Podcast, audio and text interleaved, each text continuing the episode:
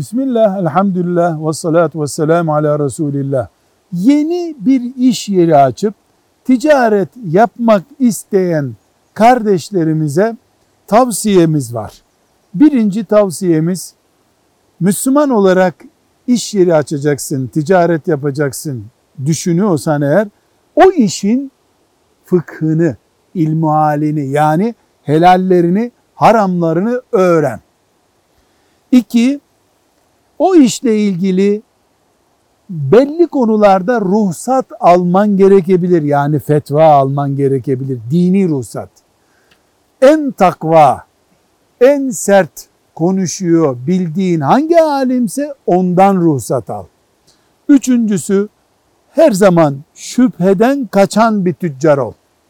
Üretiminde, satışında, pazarlamanda, müşteri ilişkilerinde şüpheden kaçın.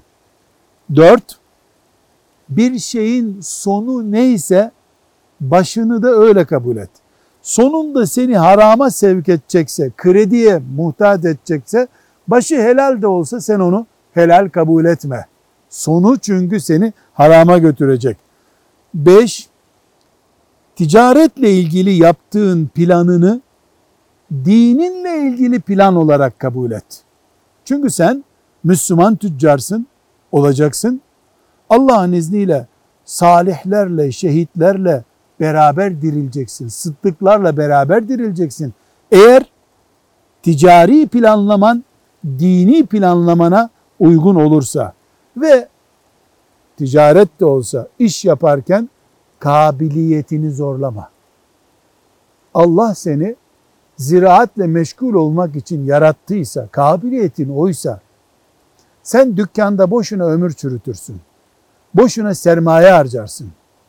Daha çocukken oyuncaklarını toplayıp pazarlayacak kadar ticari kabiliyet, 7 yaşındayken ticari kabiliyet gösterenle kendisine verilen harçlıkları nereye koyduğunu bile hatırlamayan delikanlı aynı mı?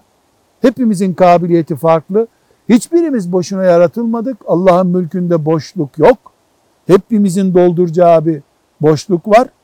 Ama başkası için ayarlanmış yeri doldurmaya kalktığımızda zarar ederiz. Bunlara dikkat edersek hem ahiretimiz hem dünyamız için kazançlı olmuş oluruz diye umuyoruz. Velhamdülillahi Rabbil Alemin.